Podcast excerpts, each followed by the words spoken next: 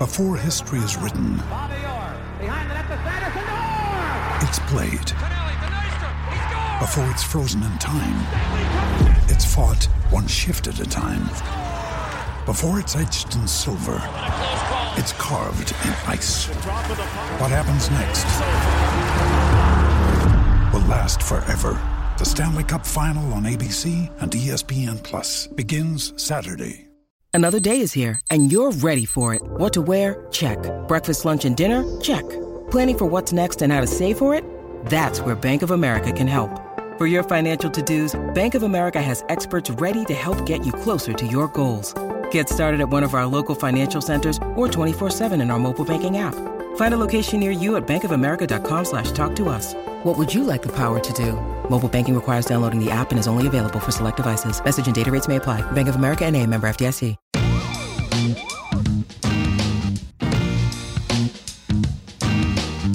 Brian, NBA preseason is back. It's the most exciting time of the year, isn't it? You know, you got guys playing so much defense. Then you got three after three after three. The Warriors had 69 threes last night in their preseason win over the Trailblazers. There were a ton of games yesterday, actually, that we can kind of just dabble into what actually did st- stand out because that's the thing about the preseason. You don't want to overreact, but you also can take some things away. It's kind of this like middle ground type of deal. But I'm sure we'll get into the individual performances that stood out, new faces and new places, all that fun stuff. We also had the NBA.com 21 22 GM survey come out. It is the 20th annual. And I'm sure that there'll be some feathers that are ruffled just from some of these results. There are a lot of results. I don't know if we're going to go through every single answer, but the ones that stood out, I'm sure we're going to tap into. And of course, we had some more news this morning. We are recording on a Tuesday afternoon. DeAndre Ayton and the Suns apart on contract talks. Guessing the big man wants to get paid a little bit more than what they're offering initially here. And we'll see if something gets done there. But yeah, that's what it is. We're not talking about the Brown, the Browns and the Bears this week, even though both of our teams won. So huzzah on that note. But no pipes for for Brian this week. I, I know everyone enjoyed the beautiful serenading of "Here We Go Again," uh, the Browns theme song that Brian, lovely, lovely voice came out there at the very end of last week's episode. Not going to go there this week, but I will say congratulations to Mr. Brian and Justin Fields on their his first victory as a quarterback in the NFL and uh, Chicago bouncing back from what my defense did to them. But again, not going to go there. Maybe at the end of the podcast we will, just because Brian has you know frustrations to to unleash a little bit here with his football team. But again, this is a basketball podcast, so we're going to talk about basketball. And yes, the preseason, but guys, we're off and running. We're off and running, and the uh, season is only two weeks away. Am I banned from going into the city limits of Cleveland after my singing last week? No, they'll probably embrace you because I mean, honestly, your voice sounded uh, probably better than half of the voices that we have here, especially since most of them come after the game or before the game uh, in inebriated fashion. The sad thing is that I was not inebriated when I actually tried to sing. I could have pawned it off like that, but How about this? unfortunately, I can't. Let's get me really drunk. I don't know all the lyrics myself too, and then we'll compare sober Brian to Spencer, uh, who's hammered singing. Here we go again. The fun part is that like you kind of know the words, and I had never even heard the song before, and was just trying to go along with it. So It was outstanding. We should have clipped it. We really well, should have clipped it. I mean, there's still time. But Well, I we should have can if I really want. But you know what? The good thing is, like you said, you're excited about the preseason of the NBA. I'm excited for what's about to happen in two weeks from today, and that is the first game that counts. Like I will dabble with some preseason games. And this is the way I am in all sports. It's not just an NBA thing. Maybe I'll watch a little bit more NBA, but I don't put much stock into the preseason, and I don't like to watch too much because uh, I only like to watch stuff that matters.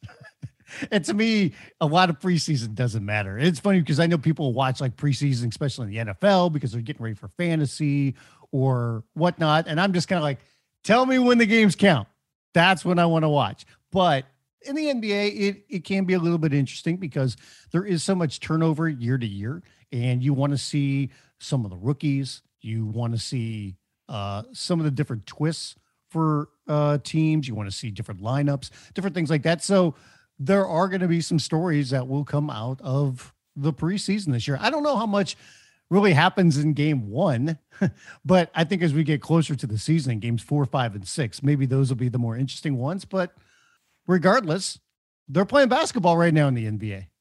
They are. They are. And the the headline read for the Associated Press this morning Raptors return home as Lowry makes debut in Miami. So we can just kind of stop, stop, you know, start off right there. Uh, Raptors back home in I don't know how many months, you know, year and a half, whatever it was, but had to feel good at the Scotiabank Arena uh, for those fans there up north. Saw their team, you know, look pretty damn good. They look pretty damn good, ready to go. Uh, energy out of the gate was great. Uh, OG Anunoby, 21 points. Uh, my standout guy was Scottie Barnes. He he looked interesting to me. Just watching the film, he wasn't doing anything like crazy athletic. He was he just kind of seemed to be in the right place at the right time. He was getting these offensive rebounds and turning them into second chance points for his team. And that wasn't even by him, you know, just going up and getting boards and, and putting it back in himself. He was getting, he got offensive rebound on the baseline, found a cutter uh, for a dunk, uh, got an offensive rebound, handed it off to Fred Van VanVleet. In transition, he looked really good. Uh, he, he just looked like he belonged, uh, which is what you want to see out of a top five pick, of course. But that was a really solid surprise, uh, just especially in the first game. He had 13 points, nine rebounds, six assists. So stacking the sh- uh, stat sheet real quick uh, for Scottie there. Precious Achiuwa, another new face for the Raptors. This is somebody that we're probably going to see. I love the way that Iman put it. Uh, Iman of Dishes and Dimes, a, a great writer, um, even better podcaster. It's like the Raptors are just a bunch of limbs out on the floor. Like they are just long. They have some really unique uh, Jackson Frank put it funky, uh, you know, lineups they can throw out there. And they're up tempo and they're just they're just kind of fun. Uh, and, and, you know, it's not easy getting used to losing somebody that was a part of your franchise for damn near a decade. Uh, one who won a championship with you. Um, you know, a lot of people probably after last year's showing probably were looking down on them a little bit, but you know, just the morale boost of being back home. They looked they looked really energetic, uh, happy to be there. And again, you don't want to, you know, take away so much from a first preseason game, but I think this will translate to the regular season, at least in the form of a fast start for them because they're just so excited to be back in their own beds by their family, by their friends. And uh, it's good to see and I think that's one of the things of a Nick Nurse team is that they're going to be smart and they're going to play hard. And you know, you talk about guys being in the right position, especially somebody like Scottie Barnes, who's you know his first NBA game ever. And I mean that that's half the battle when it comes to a rookie. That, that's probably like three fourths of it is just kind of being in the right place at the right time, and that's got to be very you know intriguing, you know, when it comes to the Raptors. And I, I think he's already like an interesting player because of the different kinds of roles I think you can envision him playing because he could be all over the court. But you've got somebody like him, and you mentioned Achiuwa. And I think, you know, when it comes to the flexibility of the lineup of the Raptors and all the different things that they could do with the different pieces that they have. And yeah, they are going to be a little bit different, you know, but at the same time, they still have a lot of talent on this team and they they have turned the page and I'm curious to see how it all kind of fits and works because this is one of those teams that you could see them in a variety of like uh, spots when it comes to the Eastern Conference. Like I think they have enough talent where they could literally be like a five, six in the playoffs. And then if but if something goes wrong, you could see them fighting for a spot in the play-in game as well. That that's kind of their range, I think, which is uh pretty pretty interesting to say the least. And that and I thought it was very curious, even for the game one of the preseason, to see a starting lineup that included Goran Dragic. And I kind of wonder, could this be where this team goes?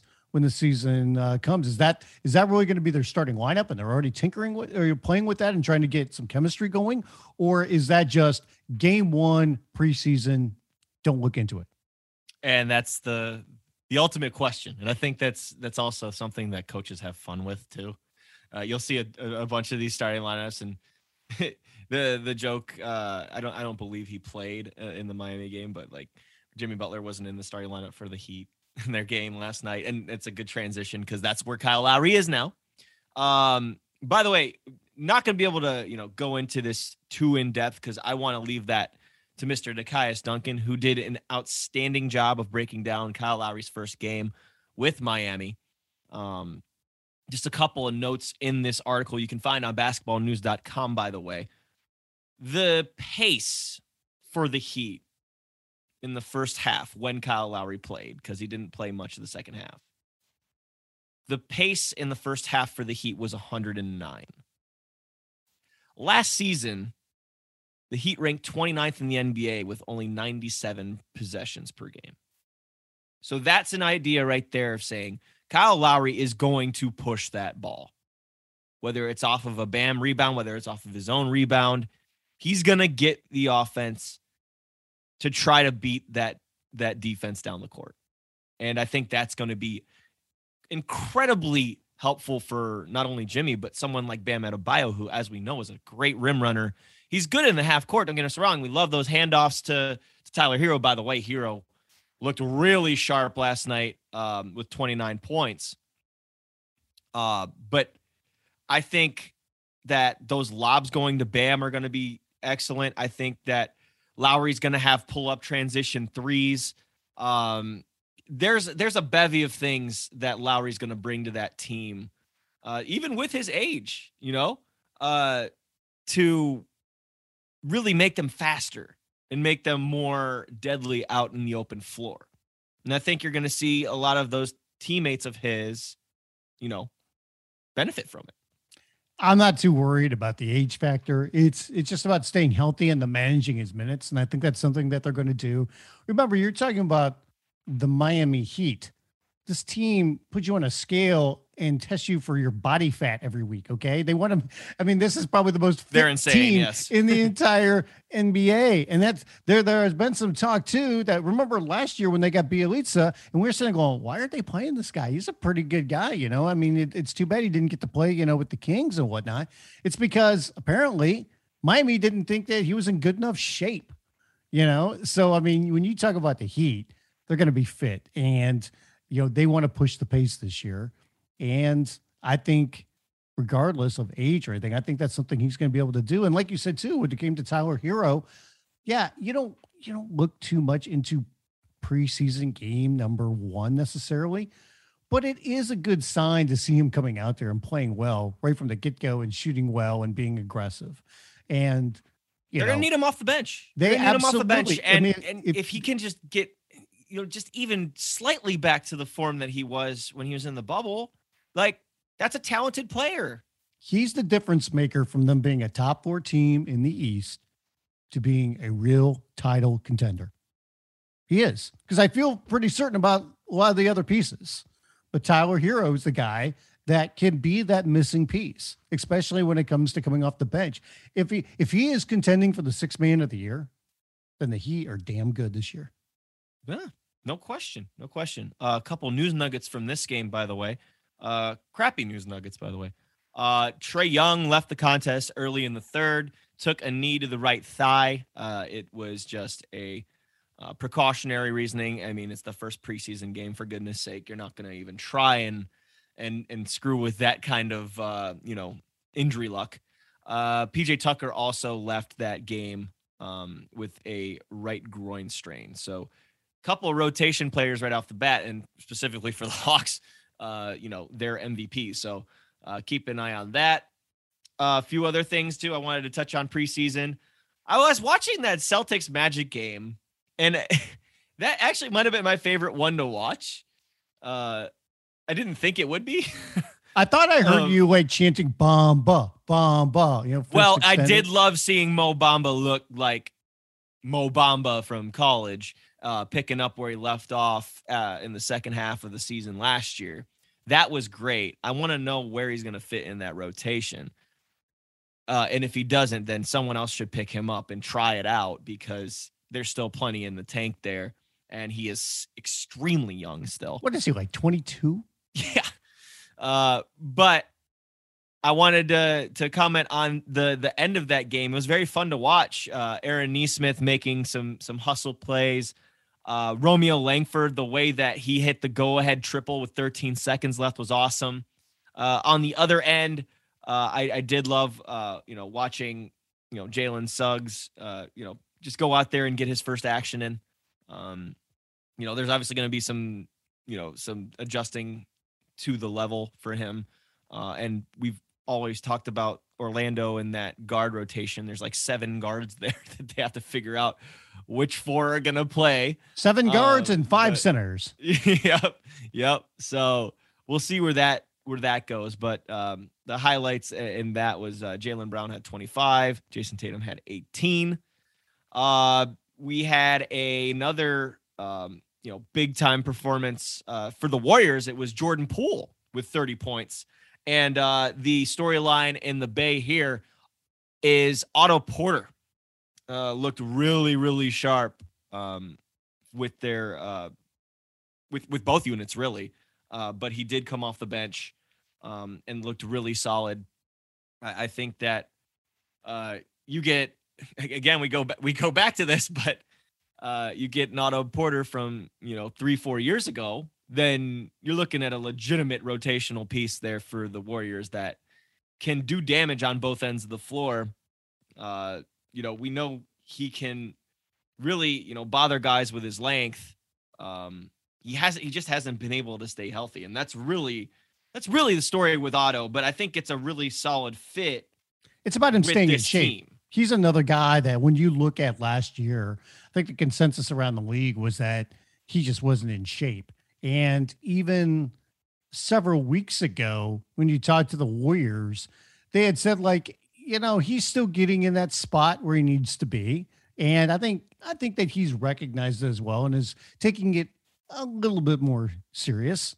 Um, and hopefully he does. But yeah, I mean, obviously that dude can still shoot. I mean, he can hit his corner threes. He can do some other stuff. And if he gets in shape and he needs to be, you know, regardless of what team, but especially with the team that's going to go up and down like the Warriors, then, you know, he can be such a great piece off the bench. And when you talk about Jordan Poole, we saw the improvement of him last year, and he was a guy that got it in that offense. It was and, all after the G League bubble. Yeah. All the kid needed was some reps. And, and the thing is, now he might be a starter. He might be earning himself a starting position with the Warriors, especially with uh, Klay uh, not playing to start the season. Yep. Uh, while he's on the men, that very well could be it or we'll see. You know, maybe maybe they go with familiarity with with Iguodala. Maybe Porter cracks the rotation and they use Poole as more of a six man type. Uh, this is what the preseason's for to figure out what combinations work. Uh, Steph had 13 points, five rebounds, five assists. Um, the debuting Andrew Wiggins, who has gotten uh, vaccinated now, will be available uh, for the entire season. Uh, had 13 points himself, and he had a really nice poster. He had a poster uh, on on somebody. I can't remember, but uh, it was a pretty solid uh, cram. Was it as nice as Talen Horton Tucker's poster that he did from almost the foul line? I don't know if it was that nice. That was pretty crazy. Like that one. And then the Lakers uh, got smoked by a 24-2 run in the fourth quarter. that was the Sunday game. That was the Sunday game. Um, no LeBron, no Russ, no Melo. Anthony Davis, I think, played for like eight minutes. I want to say Malik Monk played well. Um, Malik Monk did play well, and that's you know that goes back to last week because remember there's some people going, ah, they got to find minutes for Malik Monk, and I'm like, there's no way they don't. You know, I mean there there is a big question mark you know, when it comes to who's going to be the starting shooting guard for the Lakers, because they have like five different choices. Um, and we'll see how that plays out. And apparently, with all this talk about like Anthony Davis starting center, right? He's playing a lot of center, right? It sure sounds like, you know, and they said too, they, they've said like, well, you know, depending on a matchup, there could be some nights where uh he's the starting four well, apparently there's starting to be some feeling around uh, La La Town that maybe it could be a little bit more often where there actually is another center and Anthony Davis is the starting four. And but you know, when it comes to crunch time lineups and maybe when it comes to the playoffs, that's when Davis will play more center. But, I guess the depending on who they're playing on a night to night basis, like that starting lineup will either have Davis at the center, or he'll play the four, depending on who they're playing. Like like opening night, they're playing the Warriors. Okay, he's starting at center. There's no way he's not against Draymond Green. But on the other nights, and this could be at least half, maybe two thirds of the season, uh, somebody else will be starting at center, and there is some belief that that somebody could be DeAndre Jordan, which hmm. I went from thinking this dude wasn't going to play to where now to maybe might, now he's your starter. He might be the starter. Now it doesn't mean he's playing a lot. It probably means he's going to play like 15 minutes a game, you know, if even that, because Dwight Howard is more familiar with coming off the bench. They like his energy off the bench. You know, they've done that before with him. Um, you know, and then Davis will play the rest of the minutes, you know, at, at center. So who knows? I mean, that the biggest thing for LA that they have to figure out is like who is going to play and what our rotations are. And it's going to take them a little while to figure that out on both ends of the court because, you know, their defense not there yet. And it's something that Frank Vogel is, he's always going to downplay it, going, ah, we got some work to do. But I guess a lot of people are thinking, like, well, their offense, they got to figure that out as well. Maybe that's where they're a step behind. But I think you're always going to be a step behind when LeBron James and Russell Westbrook are not playing. So you know, I I don't put too much into that game. You know, when it comes to, I mean, the stars on both sides uh didn't play because the Nets didn't play their stars either. And yeah, and you can't even you can't even call that an appetizer. Like yeah, what's I mean, before an appetizer? Is it is that like the really crappy little tiny side salad that's boosh? like yeah. Something like that. I mean, when, when Hillbilly Kobe's out there for 20 minutes, I mean, come on, it's not a real game. Shout out to Hillbilly Kobe. Awesome, I, awesome. I don't even know if I'd want that nickname, quite honestly. God bless the kid, but man, that's a tough one. that's a, that, that's a tough one. But I mean, it sounds like LeBron and Russ three games in the preseason, maybe, maybe four, three or four. I mean, six. They're just going to ramp them up, and it's and that's just the way that they're approaching it, and that's the way the Nets are approaching it. But then you look at the Celtics that's not how they're approaching it. They're playing their stars. I mean, they played Tatum and Brown, you know, 20, 25 minutes, you know, in that first game. So it, but you remember, you got a new coaching staff there. They're trying to implement a little bit of a new system. So it just depends on each team. True. True. Timberwolves was looking at some of the, um, you know, the highlights from that game. Uh, something that, again, you know, when it comes to film and when it comes to actual X's and O's. No one's better than Nekias. And he was suggesting all last year that Karl-Anthony Towns doesn't continue to drop in in pick and rolls. And that was an adjustment that Chris Finch made uh, as we saw in the first game. He was staying up, he was hedging on his assignments, he was um, not allowing them to get to that in between zone. And it worked. Cat looked pretty solid defensively. Anthony Edwards looked uh, pretty solid defensively for help. Uh, Cat, he looked he looked really solid yesterday. Uh, just looking through, you know, the video highlights, he had one where he actually backed down on on Jaxson Hayes and and put him in the basket. Uh, I haven't seen that kind of aggression from Cat uh, on the block in a long time. Um, and, and this is just the preseason. Uh, so we'll we'll see what that continues. You know, D'Angelo Russell had 19 off the bench. Uh, looked pretty solid. Uh, Pelicans looked god awful in the first half, but the good news is for them is that Trey Murphy looked great. He had 21. Nickeil Alexander Walker, somebody who's supposed to take another step this year, um, especially you know given playing time differences last year. Had 22. Hopefully, there's more consistency in his playing time. Uh, I did want to mention too the youngest player in the NBA, Josh Primo, 17 points on seven of eight from the field uh, for the Spurs. So you know, congratulations to him. I mean, I know it's preseason, but uh, there were Primo chants going on around in San Antonio already, and it's October 4th. like that's pretty crazy. Um, so so good for him on that one. Uh, a few other notes. I think uh, you know the the Clippers. How long have I been talking about Terance Mann, bro? How long have I been talking about Terance Mann? I'm telling you, that's another breakout guy. If if you have a fantasy team, pick him up because he is going to produce for you this year. Uh, 12 of his 14 points in the fourth quarter as the Clippers ended up, uh, you know, rallying to come back and beat Denver in, in the fourth. And I was admittedly not up for that, but uh, it was a uh, 103-102 win for LA. And Do last thing the, too, I was going to say, do you think the Sacramento Kings want to count the win against the Suns as a regular season game? Do they put that down as a W for the, you know, try to sneak it in? they should. they should, even though there was no Devin Booker, Jae Crowder, or Chris Paul. I'm so mean towards Sacramento. You are. You're you're you're too mean. You're too mean, man. No, I'm not. Well, break out the cowbells then if you want to, you know, cry yourself to sleep. I don't know. And then uh, the final uh, preseason game that I just wanted to touch upon here: uh, Hornets won over the Thunder, one thirteen to ninety seven. James Bouknight, twenty points. Lamelo, 15, 6, and five. Um, Kelly Oubre also uh, was an injury in this, as we mentioned, uh, a couple injuries in the Raptors Heat game. There was an injury here. Uh, Kelly Oubre, um, again, precautionary, day to day, lower leg strain.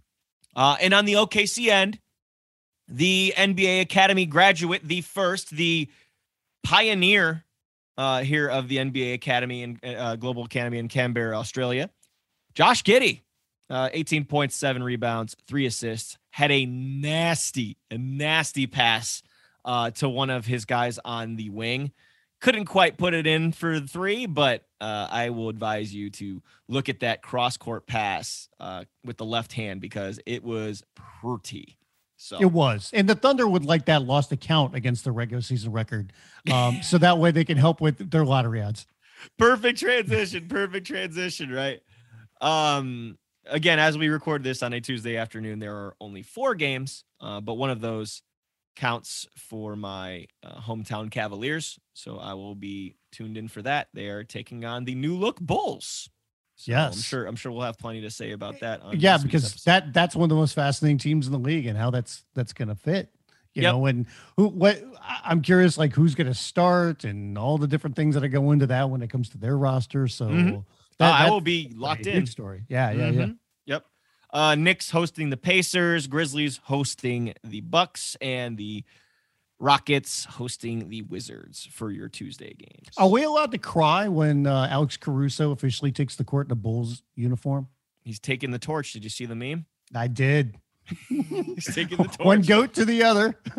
you you know, it, it's crazy actually. You know, and not to get too much into the Bulls, but you know, my little brother was basically asking me all about the NBA yesterday because I haven't seen my little brother in a while, and you know, he's like, dude, they have so many guards. They have so many guards. And I'm like, yeah, I know. He's like, can't wait to see what Coby White does this year. I'm like, well, do you think they paid Alex Caruso 10 million a year to have him sit behind Coby White?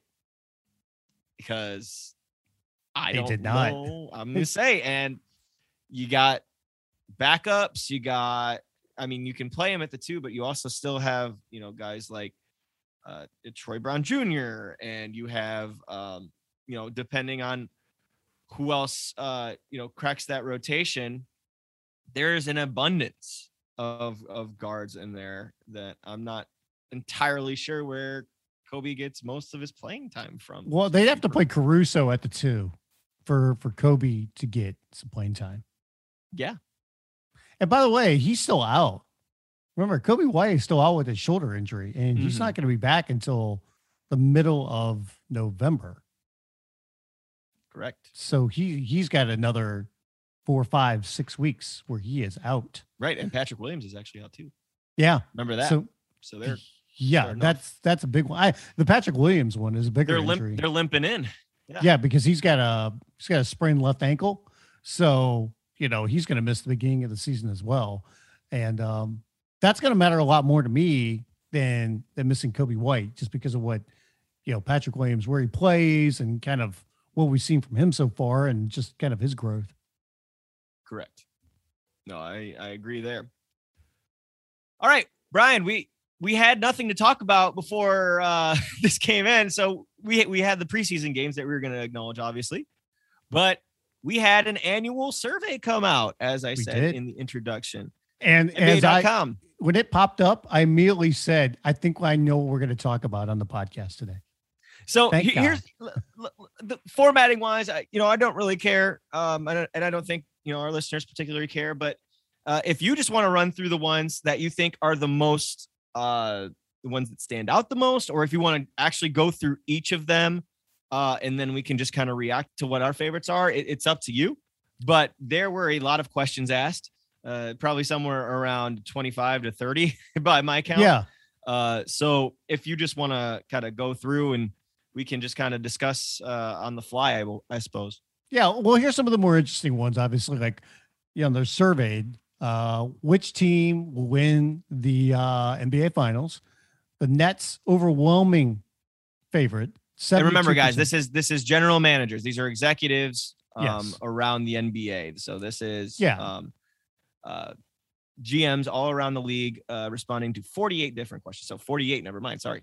Um, general managers were not permitted permitted to vote for their own team or personnel. sure. and the person's percentages are based on the pool of respondents to the particular questions rather than all 30 GMs. Right, because some might not have participated. Correct. So the um when it came to who was going to win this year, the Nets 72%, the Lakers 17%, the Bucks 10%. Wow. Yes. And quite honestly, I'm a little bit surprised by that just from the standpoint that That's a really lopsided number. Yeah, it is, but I mean, you got to look at last year when it was 81% thought the Lakers are going to win the title. So does that mean the Nets aren't going to win because the Lakers didn't win? No, I just mean year? when it comes to lopsided, I mean, a lot more people thought, you know, the Lakers are going to win. And, you know, they didn't obviously because they got banged up for one reason and because, you know, the Bucks were awesome. Uh Eastern Conference rankings, the who's going to win the East or who's uh, going to be the one seed. Uh Nets 83%, Bucks 17%. That will be interesting because some people wonder if the Nets are going to maybe not worry too much about getting the top seed um, and make sure guys are healthy, you know, for the uh, postseason. Mhm. In the West, 80% of the Lakers winning or being the top seed in the West. Second, the Utah Jazz at 13%, and then the Phoenix Suns at 7%. No love for Denver, no love for Golden State, no love for Dallas there. I think the Utah thing is based on team chemistry and how long they've been together. Yeah, and staying healthy too. Right. The Suns are the one that's a little bit surprising. I thought they would have got some more votes there, especially because once again with the Lakers, are they going to be able to convince LeBron like you got to take a couple games off here and there? You know, doesn't mean they're going to It's all regular lose, season stuff too. Yeah. yeah. Uh, who will win the MVP? This is close. 37% say Kevin Durant. 33% Luka Doncic. 13% for Giannis. And I'm going to tell you right now, that is a slap in the face to Giannis, okay? a slap in the face. And I don't care if that dude won back to back and then people are like, ah, we can't vote for him this year. You can't have voter fatigue on this. I mean, come on, man. Did we not see what this dude just did in the NBA finals? And like, what is he, 25, 26? He's he's just now yeah. starting to hit his peak. Yep, Mike- 26. Come on. Um, and then right behind them at 7% are both uh Joel Embiid and James Harden. And then I'll I'll run the down this one too. If you were starting a franchise today and could sign any player in the NBA, who would it be? Hey, they took our question. I know, right? 43% said Luka. 40% said Giannis. Wow. What's interesting to me about this is that there are votes for KD and LeBron, and I don't think they take into effect age.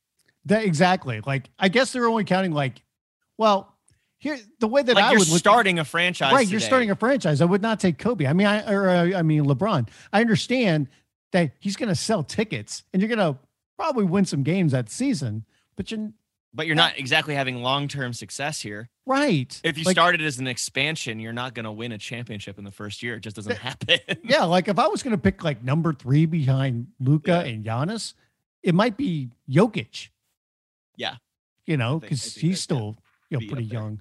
Or Mhm. let me mention one other one too. Okay, okay, and, and I'll mention this because of basketballnews.com and our staff writers.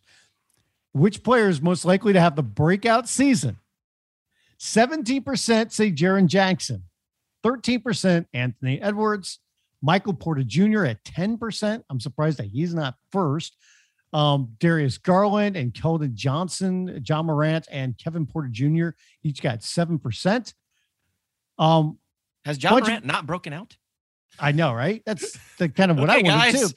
And then like other people receiving votes, LaMelo Ball, DeAndre Ayton, uh, Lonzo Did Ball. Not break out? I know, like all, all these different ones. The one guy that's not on the list is the favorite of basketballnews.com when OG Anunoby is, is nowhere surprising. to be seen on this list. That is surprising. That's surprising. How is Cat on this list? What is this GM's talking about? What do you mean Cat? It- it's not. Were it's you not- surprised by the breakout player? It's not an im- most improved player candidate. Come on. Like Lonzo makes sense, even though he's a little older. It, it- that makes sense. But was DeAndre Ayton just not in the finals? Was has Cat not made multiple All Star games? I guess they, I guess they're has talking about Ja Morant not proven himself already? Like at I guess they the mean from level? beginning to end of the regular season, but I wouldn't. I definitely would not put John Moran that. You know, um, Yeah. I was really curious too about like when they the best point guard in the NBA discussion. Steph Curry got fifty seven percent. Lillard was seventeen. I was just surprised that what the difference was, but Luka, thirteen percent point guard, and LeBron seven percent point guard. Luka also got vo- votes for best small forward. He got NBA. votes for every See, position. This is I'll say this is where positionless basketball is so true. Like Yes. like best center. I was gonna I was surprised Chris Paul was not a lot higher. After Yeah, because he was only at seven percent for best point guard. Like best center was Jokic far and away, like sixty three percent to twenty three percent for Embiid. I think that should have been a little closer. I just a Personally- little closer. And and how about this one? This this is really curious too. Best power forward, Giannis. He wins. He should sixty three percent. Okay, I would think Kevin Durant would be right behind him and close. And I think it'd be very close between these two. He is not. LeBron James at twenty seven percent was second, and then Kevin Durant third at ten percent. Kevin these lines Durant. are so these lines are so blurred.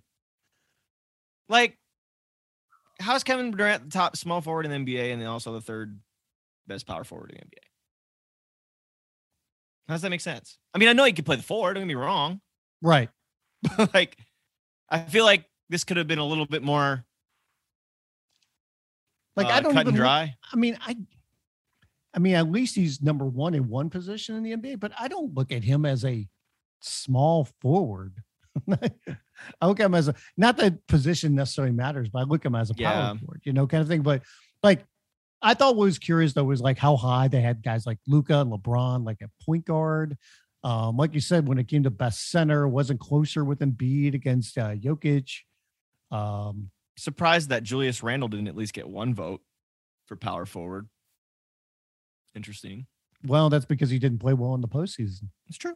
It's true. How about which one player how did acquisition? Bam not get a vote for a, a center too? What Didn't. hell? What one player acquisition will make the biggest impact? Kyle Lowry, 77%. Russell Westbrook, 17%. Shout out for Jonas Valanciunas getting a vote. Yeah. That's awesome. Good for JV. He deserves some love. Well, Dinwiddie Spencer got Dinwiddie vote got, too. got a vote too. should. Yes. But that that's overwhelming. And, and and by the way, most improved team, Bulls 27%, Warriors 13%. I thought that would have been Warriors first and foremost by far because there's so many different questions about how the Bulls are going to fit, but apparently a lot of the GMs around the NBA think that the Bulls, uh, they like the Bulls moves, and they think Well, they're they were the loudest. Oh yeah, They were the loudest. How the hell did the Kings get a vote? because they're always so bad, and even if they win a few more games, it looks great. I, don't mean, know. I love Davion Mitchell. Don't get me wrong. Yeah. I like him, but who will Hmm, win the Rookie of the. Year? Jalen Green, forty-seven percent. Cade Cunningham, forty. okay. See, that's what I like to see. A little bit more of a 50-50 split on them. Now, mind you, Cade Cunningham's already rolled his ankle. Eh, His ankle's already uh, a little banged up, so Yeah. we'll see uh, how they treat that. I think here's the better one though. Which rookie will be the best player in five years? Evan Mobley, 33%. Cade Cunningham at 30%. Jalen Green, 23%. Jalen Suggs, 10%. And then right behind them, Davion Mitchell. Somebody really likes the Kings because Davion Mitchell also got a Rookie of the Year vote, but there's kind of this De'Aaron Fox guy blocking you. There's kind of Tyrese Halliburton blocking you, Buddy Hield, you know, just Maybe they believe one of those guys is going to be uh, traded. Possibly. I do like Alperen. I Yeah. like Alperen Sengun getting a vote for, Yeah. for rookie of the year because he just seems like he's fun. That that Rockets team will be fun to watch, even if they don't win that many games. I think they'll Yes. be fun to watch. Biggest steal in the where they were selected in the draft, Jalen Suggs at 23%. That makes sense. Say so. Um, who is the Look best? Defensive got a player? vote there too. Look at that. Who is the best defensive player in the NBA? Giannis, 47%. Gobert, second at 17. That's a little surprising. I Rudy, mean, Rudy will be uh, tacking that up in his locker. it's def- I guess it is dependent on what type of defensive player you're looking for. Wow. How about But this one? best overall, I I Yeah. can see. Yeah, I can see it. Best perimeter defender, best perimeter. Jrue Holiday, 50%. Ben Simmons, 17%. Really? That's not closer? Ben Simmons? Ben Simmons is a damn good defender. I was like, wow. Hey, but Jrue just won a championship. It's not surprising that Yeah. he gets half of the, the votes there. Best Jim- Jimmy should be up there too. Yeah, Jimmy yeah. should absolutely be up there. Best interior defender was by far and away Rudy Gobert, 77%. Okay. So And then Who will be the best versatility- look at defensive team? Versatility too. Giannis Yeah, gets that. yeah, Giannis got that one. Best defensive team in the NBA this season will be the Bucks, followed by the Jazz. Frank Vogel was not happy to hear any of that. Um, best coach, Erik Spoelstra, 55%. Monty Williams, 17%. Quin Snyder, 14%. Pop, 10%. Budenholzer, 3%. Coach Bud got a top five vote. Look at Coach Bud. Look Well, at look this at- though. Look at this. Erik Spoelstra also won that uh uh discussion from last year too. Yeah. So But I mean, that, that that's says a, a, lot that's a really that's a real that's a Well, put Monty in second, and then Pop is down at four. I'd probably oh best head coach in the NBA. I'd have to think about that one. That's there's a lot of very good coaches. In I'll the NBA. can I? I'll give you one more too. And tell me how you think people voted. I don't know if you've seen this one yet. Which team is the most fun to watch according to NBA GMs? the which most team will- fun? Will be the most fun to watch. It's got to be. I'm gonna say the Warriors. They came in second. Okay. First would be the Brooklyn Nets, All right. and then behind them, uh, tied for third, the Hawks and the Hornets. And then after that, tied Mavericks, Nuggets, Lakers, Suns. Hmm. hmm And which team? I'll give you this is the last one. Which team has the most promising young core? I mean, mm, we haven't released the roundtable yet uh, for this, but we do have this on the way. Yeah, this will Uh, be on think- basketballnews.com, but uh, the NBA GMs did theirs as well. I think, I think you have to go with either Atlanta or Phoenix. They went with Atlanta, Okay. uh, 50%. Then it was the Rockets at second, and then third, they had Celtics, Grizzlies, Pelicans, Suns. Celtics. Yeah, I know, right? I mean, it, it- what's your definition of young? Is your definition of young by age or is it young by experience? You know that I think that Let's ask Avion Mitchell. Let's. Let's oh man. oh, I lied. Let me give you two other ones. Best, uh, which player has the best basketball IQ? That's gotta be Le- LeBron. That's gotta be LeBron, at 53%, Chris Paul 30%, uh, Luka 10%. Jokic probably got a vote. He got he was in fourth. And this one, which player would you want taking a shot with the game on the line? Damian Lillard's got to be n- number one and Steph number two or something. Uh Damian Lillard would be number three. Steph would be number two.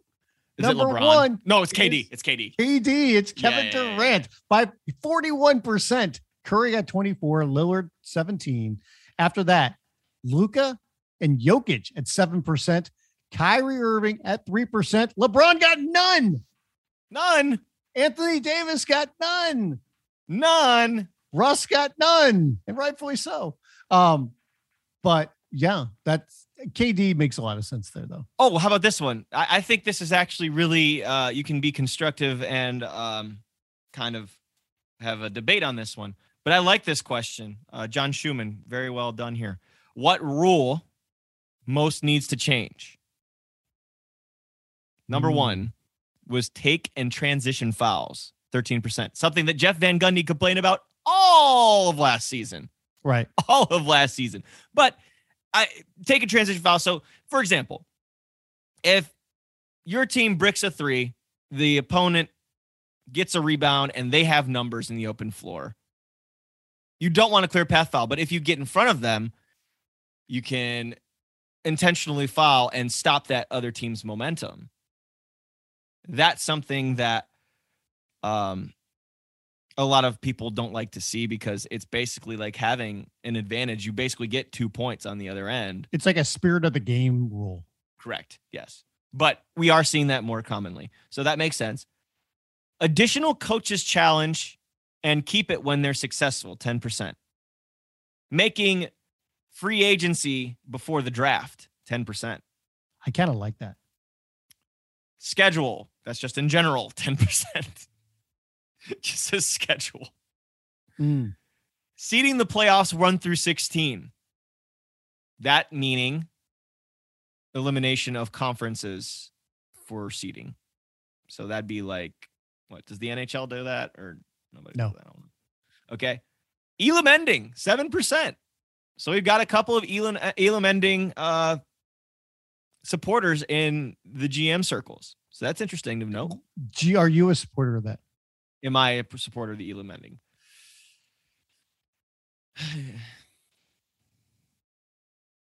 I'm a traditionalist, Same with me. but I think it's a good idea. I don't like it, but I do like to see. I love how they did it in the in the All Star game. Yes, I do, but I want to keep that for the All Star game because it's a little kitschy. Now, I I I do like to see the playoffs though. That's the one thing that I could be swayed on, or I could I would be for. That's not traditional. You'd have five Eastern Conference teams in the playoffs. Earn it then, sucker. What's the end? The regular season's got to have some kind of value, doesn't it? yeah, I know. I mean, I know. hey, not to go on a tangent here, but look what's going to happen in baseball. Okay.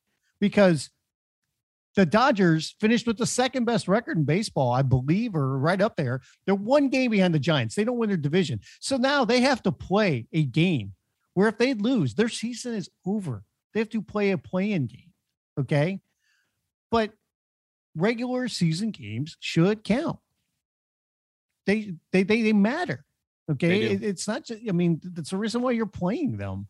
And, you know, you could sit there and say, well, maybe they, sh- you know, games at the end of the season matter more than the beginning. Eh, not always, you know, there's, there's got to be some value on those too. And I like the idea of season playoffs one through 16. I, if you're talking about for the NBA too, and trying to get a little bit more interest in the league when it comes to the postseason, or people want to see something different, yeah, maybe you get away from some of those traditional matchups but just think of the matchups that you could get during the playoffs, even in the first round and throughout. I think it would be fascinating. And if people want to talk about like, well, then we could get a true uh, championship series between the best two teams. This would make it possible. True that. Also receiving votes, and this is funny because there's there's quite a bit of there's quite a bit of uh, areas covered here by by GMs, and it, it actually kind of makes me laugh as I was reading through this. Agent and executive barrier needs to be tighter. Allow more bench celebrations. Make corner threes the same distance as above the break. Ooh, I like that. No, I like that. I do not though. I don't want to make the court wider. Okay. I I I, I, mm, I, I the the line would have to be like a square then, or a rectangle. Well, the court already Um, is a rectangle. You'd be making it more towards a square. Yeah. Yeah. Draft tiebreaker opposite of playoff tiebreaker. Not sure what that means. Encourage diversity of play. Mhm. Not sure. Uh, in season tournament. So Adam Silver has one on on board with him. So he, he somebody did him a favor. Somebody did. Somebody did him a favor. But hey, this is anonymous. So lottery odds.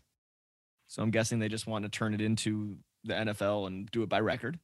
We've- Um, We've seen that happen in the NBA. uh, somebody has some sour grapes here. Mandatory draft medical information. Mm. I agree with that though. Yeah. Non basketball moves. They've kind of already addressed that. So a little late to the party, whoever that GM is. One free throw attempt for a shooting foul. No. I also say no. I mean, I understand wanting to increase the speed of the game, but basketball by far out of football and baseball is the fastest. So why do we have to concern ourselves with pace of play? Especially when they just fixed the rule where out of balance plays are not um, reviewable until like two minutes. Player trade demands. Ooh, I wonder who said that one. Yeah. I, I wonder who they were talking about there. He who shall not be named. That's who. Review time. Totally. That that bump that up. That should be in the top five. Come on. Shout out to the execs. I, I enjoyed that. I like that the miscellaneous one. That one's fun. Yeah. Uh, and I just have to mention this one because I think uh, this is interesting. Uh, player that's fastest with the ball, uh, De'Aaron Fox, fifty nine percent. Ja Morant, twenty four. Russell Westbrook still up there, and Ish Smith got a vote. So shout out to Ish Smith. Smith. He got Ish more than one vote. He got three percent. Yeah, he got he got three votes. Is that how it works? Well, he got three how percent of however many people voted. So Correct, correct. Yeah. So who knows how many? Maybe twenty six people voted. Good for him. Yeah. No, but that that was the uh the GM survey. So that that was fun to talk about. Um uh, I really did enjoy the the rule changes one though because like I'm just trying to picture in my head who voted for this. Like pair the GM. It's like the game Guess Who or or that like crisscross game that you did with the pen and paper and you had to to do the cross matching. It's like you put all the GMs there and you put uh what was voted for and you try to cross them all over. Can we guess what GMs we think did not take part in this? Uh, you can if you want. I'm not trying to get myself in any trouble. I'm not going to get in trouble. Um, other other news today, big news. We kind of we um, we didn't kind of cover. it. We covered it for a little while actually last week. Um, was that uh Paul Gasol did in fact officially announce his retirement uh today. That is Tuesday. So um, congratulations on a hell of a career there, Mr. Gasol. And the Lakers Um, did announce that they will be retiring his number 16. Very well deserved. Rightfully so. And uh, just as a, a quick little cliffs notes of, of what I said last week, uh, so, s such a great career, uh, a way of adapting to the game as he got older. Um, thought that you know early on he was as athletic as any center uh, that's that's ever come through. Um, he had a deadly face-up game, amazing footwork in the post, a hook shot that was just killer, um, and you know transitioned into to shooting more as he lost a little bit of athleticism, but was still uh, very effective. Um, and uh, it, it sucks that he went out the way he did in the NBA. Uh, probably should have retired a few years before, maybe like right after that last year in San Antonio. But you know, you desire to keep playing, and, and that's just what happens. But uh, congrats to to Big Pau on that uh, incredible career, and I'm sure that he'll be either involved somehow with with the NBA or, or with the Spanish national team or uh, with some teams in Spain that uh, you know in an advisory role or a coaching role or something. I'm I'm sure uh, he'll find his way back, similar to what Manu just did with the uh, the Spurs. But congrats, pal. I totally agree, and I mean I mentioned him last week about you know a guy that I I really liked watching play, and I don't think gets enough credit. And you look at the accolades that he has. Um, he's an incredible player, you know, and like you said, he was the different things that he could do for a big guy. I mean, he wasn't going to necessarily be a three point shooter, but he could obviously take the ball away from the hoop and he could, uh, he had some nifty moves around the rim. I think he was a better defensive player than a lot of people even remember. And uh, he was a guy that could run the court as well. And once he got to LA, he was already a good player in Memphis, but I think he got unlocked even further because he did get pushed. And a lot of that is because of Kobe and I think Phil Jackson as well. They they rode him. and I'm sure he was pissed about it a lot of times, but they made him a better player and they made him um, a lot more of an emotional player, a fiery player, and a guy that you could really see. Not that he wasn't playing hard before, but you knew he was playing hard when he was with the Lakers, and it it it really shone. And uh, I'm I'm glad that you know um, people are recognizing him finally. Um, like I said, I you, there's always regrets about somebody at the end of the career. There was, you know, there was some talk, you know, even last year, maybe the year before, that maybe the Lakers would bring him back in so he could retire with the Lakers, and it just didn't work out for whatever reason. Um, but I'm sure that he will still probably be tight with that franchise, um, even though the way that he left the Lakers franchise was not exactly the best either. But he is best known for being a Laker and um, being a part of those two NBA championship teams. And I don't think he holds any ill will necessarily. I know that he loves uh, the city of LA.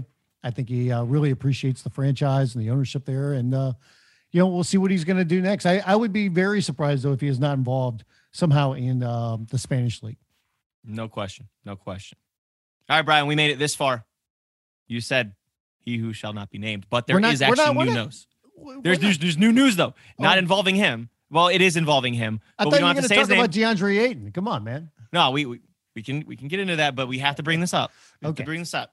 Mm-hmm. So you're going to use a code word for him. We don't have to say his name, or Ian Begley uh, of SNY actually has some sources that are saying that in a potential trade for who must not be named of the 76ers, Caris LeVert was brought up in those conversations with Indiana. And Indiana was one of those teams that I think makes sense uh, for a Philly trade because they have, you know, a Caris LeVert who really hasn't, you know, been implemented uh, as well as they probably had hoped. Obviously, you know, coming off of the diagnosis and and missing time, and then you know getting kind of thrown back into the fire, um, you know, complicates things. But then you also have to think about T.J. Warren's around there and all that. So there's that. And then, I mean, what better for Philly to try and ask for probably like Malcolm Brogdon or something, you know, like, yeah, that, that's not in the report. This is only saying that Caris LeVert was one of the,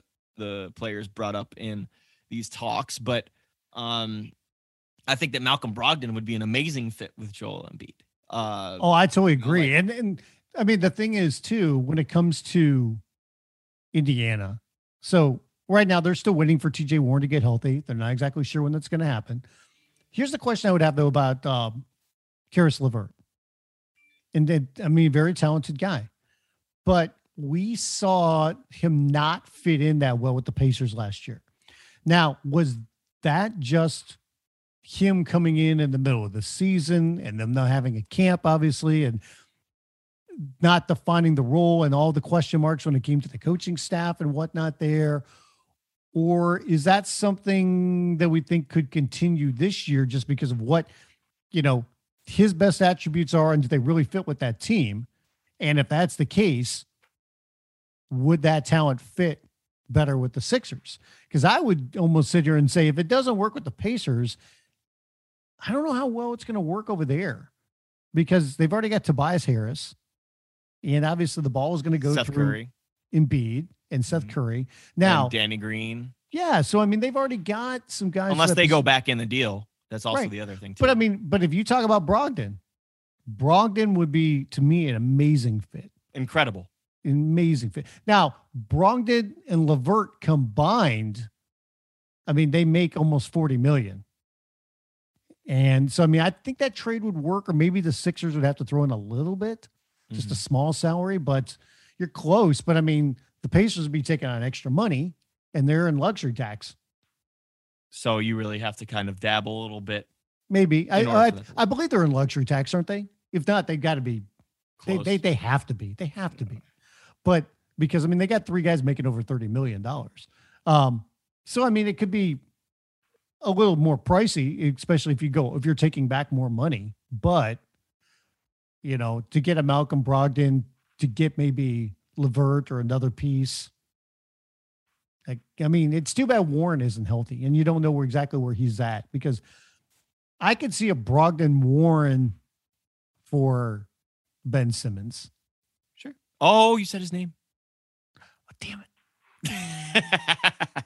I'm gonna have to beat that out. Beep. um, according to to Begley, by the way, the Kings are also among the group of teams expressing interest in Simmons. Yes. Still, still. Think that So- that's so the they're deal. still there. Hey, the dream is still alive. I'm the dream is you, still alive, Brian. Haliburton, Hield, pick, call it into the commish. Come on, let's just Oh, get it it over with. Got it. Got it. Um, uh, last point, and then uh, we'll get out of here. You did want to talk about DeAndre Ayton and the Suns being apart. Um, the report from Woj this morning uh, is that the Suns are hesitant to offer the Bahamian big man a full max rookie extension. So Wait a second. Are you telling me that the Phoenix Suns are having thoughts about paying a player? No, not the Phoenix Suns. Never. come on, this is a new Suns though. This is a new Suns. is Robert I know that Robert still? Sarver's still there. He's still the owner, all right? Okay. Just want to make But- sure. They've got to pay Mikal too. And guess what else they have to do? They have to pay DeAndre Ayton the max because that's what you do in the NBA. Look, the Nuggets have already set the precedent for us. They did. They, They did, did. The- the because they gave Michael Porter Jr. the max. Yep. And he, he was a guy that wasn't even a starter for you know half of the season. Okay, so guess what? They have to pay Ayton the max. Okay, and it's not just a pure stats thing because he puts up good numbers, but it's a lot more than that, and the different things that, that don't show up, you know, on a stat sheet.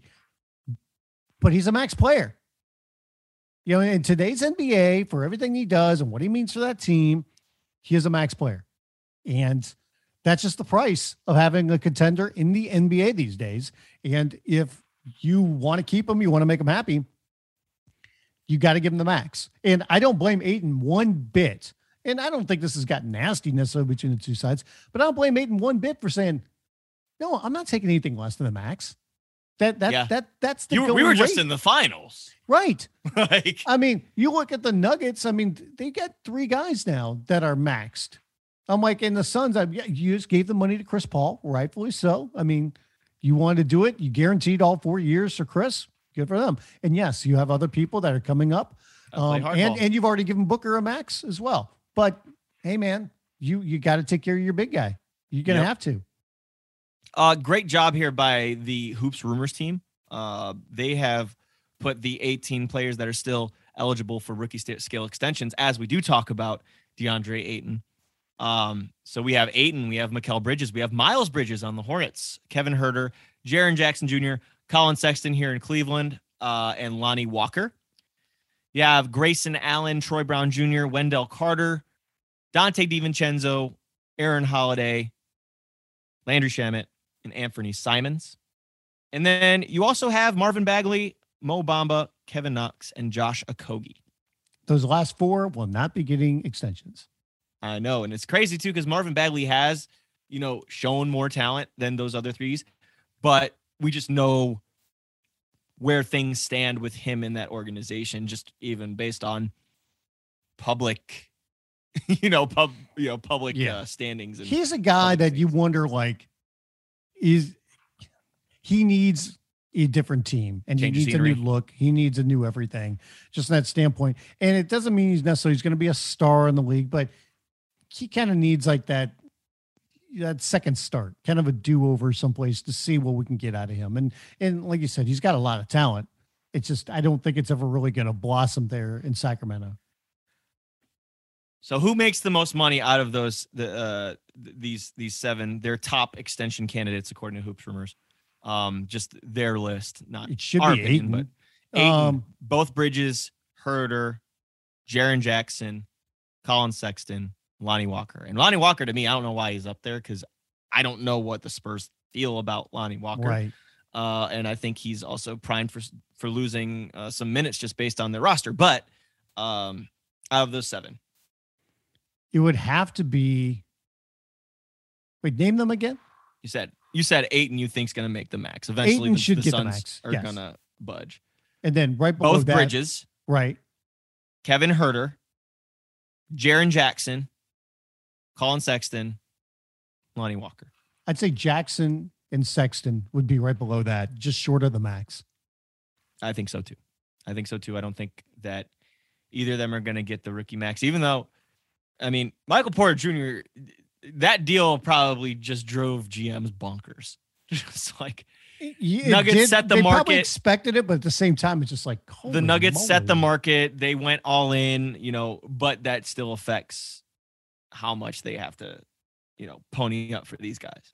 So Yeah, We'll. I mean, it what was five years, two oh seven. Yep. Big So- number. Big number for somebody who So if you're uh, Jaren Jackson Jr. and you're Sexton, you got to be thinking 30. Oh, yeah.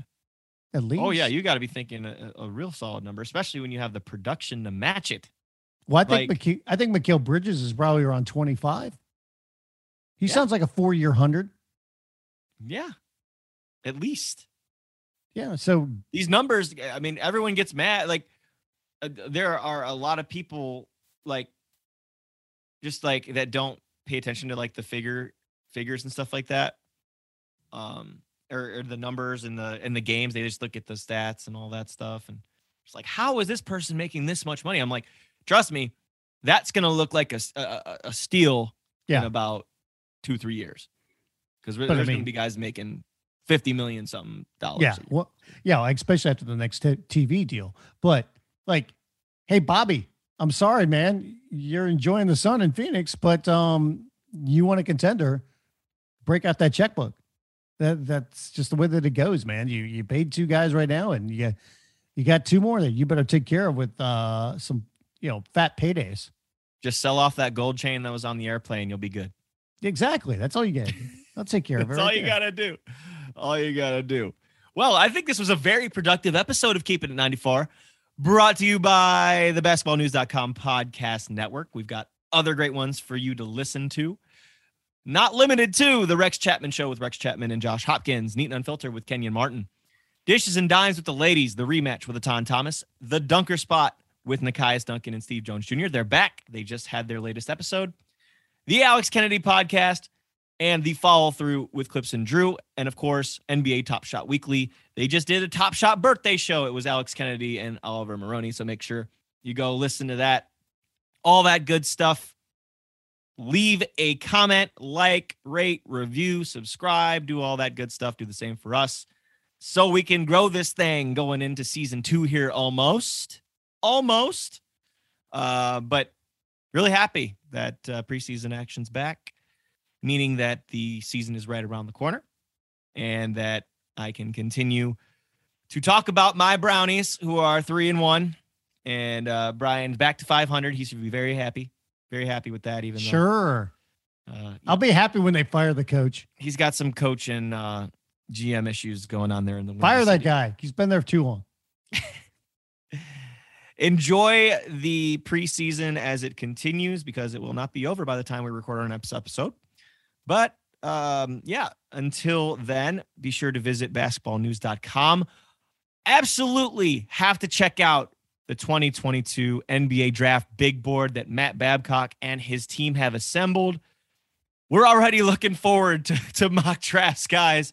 Um, it- it's not in order. We don't know who's going to be picking where, but we do have a big board out and they've done a terrific job. Matt Babcock, Derek Murray, Doc Martin, Jason Filippi, and Blake Hairston have done a tremendous job. Of putting together their top 60 prospects. The 30 uh, in the first round all have profiles uh, attached to them with with breakdowns and analysis. So make sure to check that out. It's the best you're going to find anywhere, folks. So uh, be sure to check that out. Features and analysis, film breakdowns, all that good stuff. You can find it on basketballnews.com. You can find me on Twitter at Spin Davies. You can find me on Instagram at Spin Davies. Find Brian at Brian Fritz on Twitter and at It's Brian Fritz on Instagram. I am going to check out Cleveland and Chicago. By the time this is over, we'll see how that results. And there are three other great games to uh, come here on a Tuesday night. So uh, until we talk to you next time, for Spencer Davies and Brian Fritz, so long.